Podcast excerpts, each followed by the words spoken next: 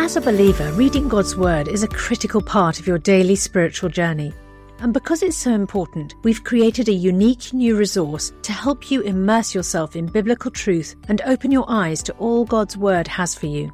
It's a free P D F download called The Word One-to-One that takes you on a guided journey through John chapter one. With biblical text and short commentary, each page provides insights that will strengthen your faith in an easy-to-read guided format.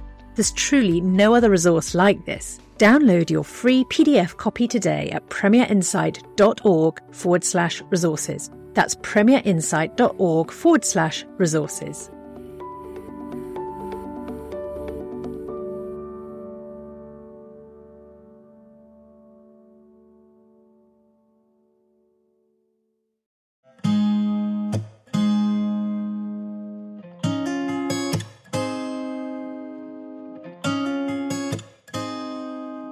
The Ask N T Wright Anything podcast. Hello and welcome back to the show. I'm Justin Brierley, Premier's Theology and Apologetics Editor. And as ever, the show brought to you by Premier, S B C K and N T Wright Online. And as I mentioned last week, excitingly, the show is now weekly. So glad that we get to bring you more content, only possible because people have generously supported the show. And again, if you're a U S listener, listen out for more details on how you can support the show in a new way from today onwards. Uh, before we leap into today's show, which is on veganism, ethics and activism, I want to give another shout out to a lovely listener who's been in touch recently after hearing her question answered on one of those recent shows on pain and suffering. And she writes, "Justin, it's important I express my profound gratitude to you and Tom Wright. This morning, I dropped my children to school and was listening to the latest Ask N T Wright Anything. I'm incredibly humbled that Tom answered my question on grief, and I know that others will also benefit from the sensitive, intelligent and respectful answer he provided. Any attempt to try to articulate how much his words and guidance meant to me will fall short. I don't think I realised quite how deeply I held these concerns and reluctances until the tears fell when Tom said, 'God loves your broken heart. From the bottom of this heart, I thank you both.'" Well, I did share that with Tom, and we're both so glad that you found the response helpful. God bless you as you move forward in your journey. Now, a date for your diary. Saturday, the fifteenth of May, Tom is going to be my special guest at Unbelievable, the conference. We had to, of course, postpone last year's conference due to COVID, but we're back, and it's all online so that you can attend from anywhere in the world. It'll include a special live edition of Ask N T Wright Anything with another conference speaker, historian Tom Holland, also involved. I'll be announcing the booking website next week, but Saturday, the fifteenth of May is the date for your diary. Really looking forward to having a good number of Ask N T Wright Anything listeners joining us for what will be a really great day. Uh, for the conference, Saturday the fifteenth of May. Of course, you can find out more about the show, how to ask a question yourself, and all the other resources on offer over at the website ask n t wright dot com. That's all from me for now. Let's get into your questions on today's edition of the show.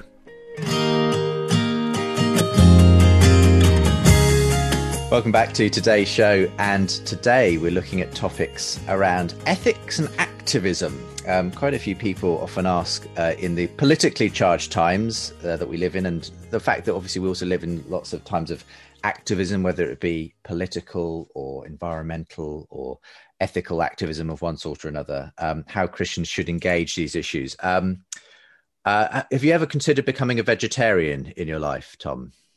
I have never considered becoming a vegetarian, no. I've had several friends who've been vegetarians, and uh, I've had discussions with them, but it's never seemed to me um, a, a necessary part of my discipleship. Okay, well, I've got a couple of questions, particularly I think keying in on on a real trend we've seen in, in culture in the last few years uh, around veganism. That's really, you know, grown and blown up um, the that that sort of particular view. Um, here's Eric in Bern in Switzerland, who says, "I've recently been confronted with a question of ethics regarding animals, namely our use and consumption of them.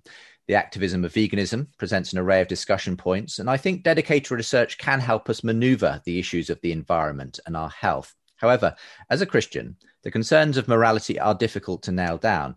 I'm convinced that the original blueprints of Eden and the kingdom in its fullness don't include killing of any kind in the light of the kingdom being now, but not yet. So what's a biblical approach we can take towards our stewardship of animals? And I think a, a rather similar question from Parker in Chapel Hill, North Carolina, says, um, following Christ's return, will we eat meat? And if not, shouldn't Christians as resurrection people forego eating meat in the present age? It's my understanding that death in any form is a product of the fall and won't exist in the new creation. And if we are to live in this new crea- as if this new creation has arrived, uh, isn't it unethical to contribute to the deliberate destruction of anything? Obviously, there must be some level of triage, or else we'd have to cease using paper or living in houses. Um, but so, yeah, so, so two similar questions about whether, if you like, eating of meat is a sort of product of the fall, and whether we should therefore be living differently um, as Christians of a looking towards the new creation. Tom? Yes, uh, it is a question, I think, of living between the times, of being people of the new creation while still living in the old creation, in the present creation. And of course, there are many, many ethical issues which are caught in that, what seems sometimes like a trap, though it is actually a vocation. That's where we are called to live. It's very interesting thinking about um, if the kingdom in its fullness won't include killing of any kind. Some of the early rabbis said that the Sabbath is an anticipation of the age to come. And since the age to come is pictured in Isaiah eleven, where the wolf will lie down with the lamb, et cetera, therefore on the Sabbath, we shouldn't even kill a fly or a mosquito, because all species will live together as one. But you can be sure that the same rabbis come um, the day after the Sabbath. If you've got a mosquito about to attack you, you will will quite happily kill it. Um, in other words, maybe there are times, maybe there are some people who are called to live in this way. Like in First Corinthians seven, Paul says marriage is fine, but actually singleness is also fine. Both can point in different ways. This was quite shocking in the ancient world, where particularly women were expected to be married. Um, both singleness and marriage can point to the kingdom in different ways. And I think I want to say that God's provision of uh, meat for people to eat is there in Genesis, it's there right through the Old Testament, but often within a cultic context, in the sense of giving thanks to God for this provision, and hence a certain humility. That's what we've lacked in the last two or three hundred years. And I think that's what some vegetarianism and veganism is reacting against, the, the kind of ruthless exploitation. I mean, we had um, chicken for dinner last night, and it did cross my mind as I was putting the first forkful of this very nice meal into my mouth, I wonder what sort of a life this chicken had. Um, and I suspect I know the answer, probably uh, a, a nasty and short one, um, sufficient to get fattened up for my table, but not very pleasant in other ways. Should I care about that? Should I campaign? Should I stop buying from that producer? Should I only go to healthy farms? Um, at the moment, those aren't choices I can really make, or not very easily. Um, maybe I should. But uh, it seems to me there is a, a, a between the timesness about this. We have, in the modern world, been exploiting God's resources. Um, there's some wise recent books about farming, um, saying that the whole agribusiness model, which came in in the sixties and seventies particularly, flattening old hedgerows and making everything more industrial scale, has actually been hugely damaging for us, for the environment, for the animals, for everything. So there are big questions to ask there. I'm not myself convinced that either vegetarianism or veganism is something that should be mandatory on all Christians, though I respect those who, for whatever reason, go that route. And, and do you think in the new creation we won't be eating meat, which is one of the sort of yeah, assumptions I think, here? I think, in, uh, yes. I mean, it's interesting that um, Jesus, I seem to recall, when raised from the dead, is given a piece of broiled fish and eats that. Um, does fish not count? Um, I, I, you know, there there are several oddities there, and um, the the loaf of bread that he breaks at Emmaus, we're not told that he eats it, but that loaf was grown from you know ordinary wheat or whatever. Um, So th- there are overlap issues, and I, I, I think we should beware of getting drawn down into some of the fiddly bits of this. Um, all our language, I've said this many times, all our language about the ultimate future is a set of signposts pointing into a fog. We don't actually know what it'll be like. The idea of streets paved with gold and, and so on, these are glorious symbolic signposts to something which we don't have good language for yet. So I think at the moment we are still in a world where, as we see in the New Testament, um, wise animal husbandry, wise fishing policies, et cetera, go for it. It's God, it's God given. Don't exploit it, but use it wisely, would be my advice. Mm. Mm. Just moving on from that particular specific ethical issue to activism in general, um, there's been the rise, obviously, in the, the, the last couple of years of, of sort of particularly sort of out there on the streets uh, forms of activism, whether it be uh, the the activism of the um, the, the climate lobby and uh, the Extinction Rebellion um, sort of protesters. Uh, in the summer in the U S particularly, there was quite a bit of rioting around the Black Lives Matter issue, but also um, generally in, in areas like Portland, um, so-called the Antifa rioting and so on. Now, Ben in London has a question saying that he's noticing more and more of my generally theologically orthodox friends and even a fairly large Christian organization either equivocating or supporting the so-called anti-fascist or Antifa rioting. And they cite Jesus turning over the tables quite a lot. It's a real sea change, though, in my friend's attitudes.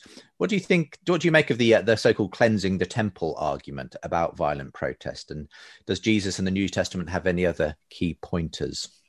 I remember back in nineteen seventy-five, I was a young delegate at the World Council of Churches in Nairobi, and one of the big issues at the W C C then was a policy they had, which they'd put some money into, not very much, called uh, the, the Program to Combat Racism, and this was particularly aimed at the old regime in South Africa, and they were trying to support groups that were finding ways of combating racism.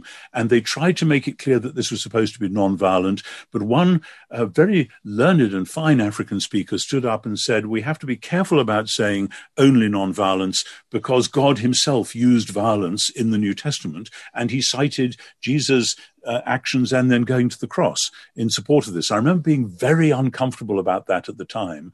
But then I realized, talking with friends there, how it looks when comfortable white people say to oppressed black people, no, no, no, we shouldn't have any violence. Just just walk up and down the street with placards. That'll be fine. And they say, look, we've been doing that kind of thing for generations, and we're still being beaten up and put in jail and, and all the rest of it. Um, and so th- there are real problems about the way in which Uh, white Christians are perceived in this sort of debate. And indeed, I would say, I've done just a little bit of work on this over the last few months. Um, the very word white, I may have said this on a previous podcast, I'm not sure. The very word white as applied to people like you and me, you know, I'm looking at you on a screen, you you don't look white. Um, that, that, that, that's what white looks like. And if Tom, you, for the benefit of listeners, is holding up a white piece of paper. Oh, sorry. Yes. Yeah. if, if, if you looked like that piece of paper, I would say, please go to the doctor, you're deeply sick. Um, the word white was constructed into an ethnic appellation two or three hundred years ago, three or four hundred years ago, by people who wanted to make this binary between black and white in a way which is totally alien to the New Testament. The New Testament does not distinguish, and Paul says firmly in Athens that uh, God made from one source all nations of people to dwell on the face of the earth. And this is the thing that the Black Lives Matter stuff particularly, the Christians should always have been leading the way on this. Black Lives Matter shouldn't have been necessary because the church ought to have been witnessing to the fact that in Christ God has made a multicolored, multi-ethnic, multi-everything people. The secular multiculturalism has tried to get the results of the Christian gospel without the gospel. And if the churches haven't been noticing that, it's no surprise that other people take to the streets to make their protest. Just like in Jesus' day, he said, the kingdom of God is breaking in and the men of violence are trying to break in on the act. So uh, it's a very confused situation. But part of it is the failure of the church to bear witness to wise multi, as I say, multi-ethnic uh, community and how it's done. We, of all people, ought to know that. And if we haven't been doing it, it's not surprising if stuff comes up. And sometimes we feel ourselves saying, actually, do you know what? I'm basically with these people, even though some of their methods may be uh, maybe ones I wouldn't share or whatever.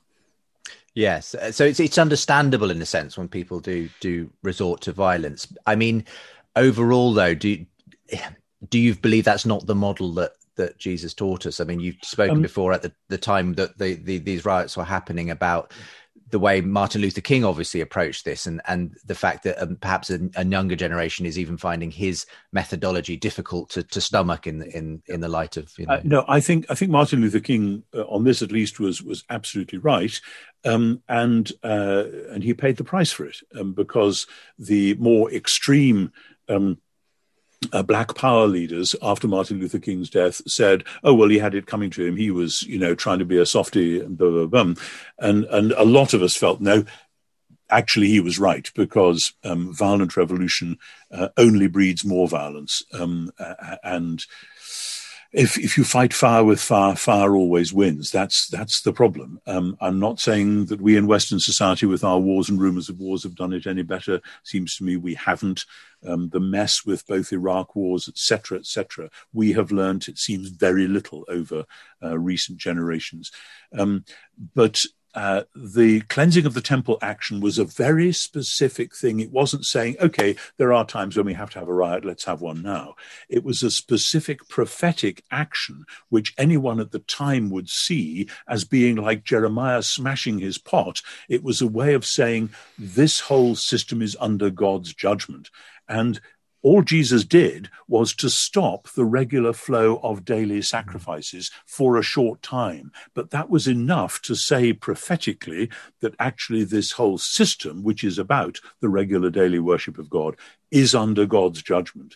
Uh, and that goes with what Jesus then did in the upper room, which was kind of the positive half of the same thing. So it wasn't, let's go and do some violence. It was mm. a prophetic sign at that moment. And we shouldn't generalize out of yes. that into other possibilities. Yes. And and ultimately, the, the example of Jesus, as I see it, is is a one to whom violence was done, rather than, well, of you course, know, that's, of course. That's the, and yeah. in, in the New Testament, granted that there's no chance of the early Christians um, getting together a riot mob to, to take over Corinth or whatever, but even if they had, that clearly wasn't the way. And we need to soak ourselves again in the Sermon on the Mount, which is the way forward in all of these things.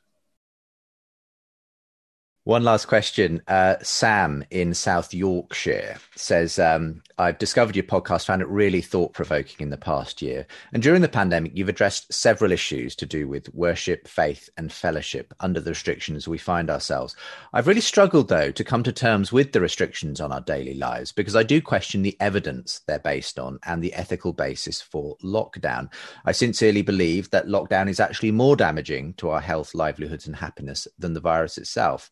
It's also severely impinged on the life of the church, forbidding group worship, restricting Christian fellowship by law. And the Bible tells us to submit to the governing authorities and not to rest on our own wisdom. However, if we disagree fundamentally with something in society that we believe is harmful, shouldn't we question it or even protest?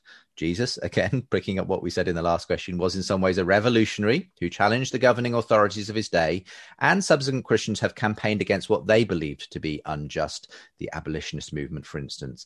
What is the dividing line between righteous submission and harmful compliance or even complicity in this or any such situation? Would appreciate any guidance you can provide, Tom. The thing which I'm now starting with on this question, which comes back again and again, is that on the television last night, at the time I'm recording this, I think it said that in the U K there had so far been something like one hundred twelve thousand deaths from COVID. And we know how COVID is spread. Uh, it, Basically, it's spread by people breathing droplets or, or leaving uh, tiny fractions of it on surfaces that they touch or where they've breathed or let alone sneezed or coughed. We know all that. And the only way to stop that happening and to stop that one hundred twelve thousand turning into five hundred thousand is precisely to draw back and restrict our social contact. And I haven't enjoyed that any more than the next person. I've lived under it for much of the last year, like we all have, and I find it hugely restrictive, et cetera. But I cannot persuade myself that saying, oh, well, come on, this is just stopping my liberty, let's throw away the masks and, and go down to the pub, whatever. I cannot persuade myself that that's a good thing. Um, I... I When we've talked about this in the family, should we meet with these family members who aren't in our immediate bubble? I have said, I would love to get together with them, but I do not want in six weeks' time to be standing there at somebody's funeral saying, we thought it would be all right. You know, that is almost manslaughter or colluding with manslaughter. And I just don't think we have the right to do that. That's not to say that the government calls it right, but then I don't know any government that knew how to do it. We didn't have a, a big what to do in a pandemic unit ready in place. And even if we had, this one has been moving so fast that uh, I'm sorry for the governments that are trying to keep up with it. In Europe, in, in Russia, in China, in South Africa, in America, um, they're all flailing around trying to make sense of it. And when that's going on, just like supposing, again, to use a similar illustration to one I used on another podcast, if you're driving up the motorway and suddenly there's an ice storm comes through, you don't say, well, this is going to restrict my freedom. I really need to get to Edinburgh quite quickly, so I'm just going to bash on. Or do you say, oh, my goodness, we need to slow down to five miles an hour and go into the slow lane with our lights flashing? And somebody says, but I want to get to Edinburgh. Sorry, guys. If you're going to be sliding around the road and bashing into people, you may just have to restrict your liberty. Now, it's possible that, in fact, the government has overstated things, but I don't know that. I'm not a doctor. I'm not a scientist. And simply to say, I think lockdown is damaging to our health, therefore, of course it is. We all know that. My mm-hmm. wife and I have been helping to homeschool our grandchildren. We see what this is doing for them and for us. But, uh, and, and likewise, the life of the church is restricted, although in other ways it's been helped by people going online and finding out how to do things and bringing in people who wouldn't be getting mm-hmm. to church in other ways. Obviously, the normal rule is to, to do what the government tells you to. However, if you're in Hong Kong at the moment, what does that mean when massive new laws have just been put in? If you're in Myanmar at the moment, what does that mean if the military have now imposed a new law? Those are very difficult times. Christians have always wrestled with problems under certain things.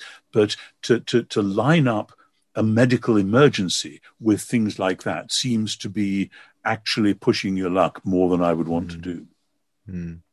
As ever, it's it's about finding a wise way through, isn't it? Um, yep. And and uh, in this case, obviously, it's, at least here in the U K, the situation as we see it here in the U K, you would say it, the best thing Christians can do is to uh, to submit to to the law and to to the advice that's being given. Um, but obviously, I suppose you would always be open to to to be wanting to be careful of what that might look like in the future. If, you know, under norm, more normal circumstances, we wouldn't expect the government to be saying when and where Christians can meet and that sort of thing. It's it, no, it's... Of, of course. And, and I mean, there have been people, um, the journalist Peter Hitchens, who lives in Oxford, as I now do, he's been ranting on about this. This is the government taking away our liberties and watch out, they'll never give them back.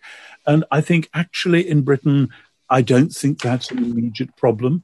I think there are some countries where that has been and might be again a problem, and we have to watch out for it. And there are councils for civil liberties that will be looking out for that. Um, so, yes, that could be a danger.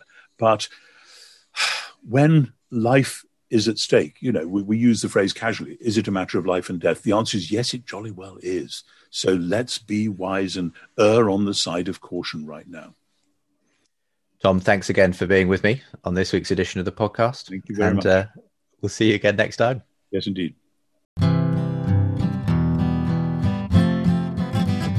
Thank you so much for listening. Next time, we'll look at your questions on authority in the church and when church leaders fall. We've had that pretty devastating example recently in the Ravi Zacharias scandal, and Tom will respond.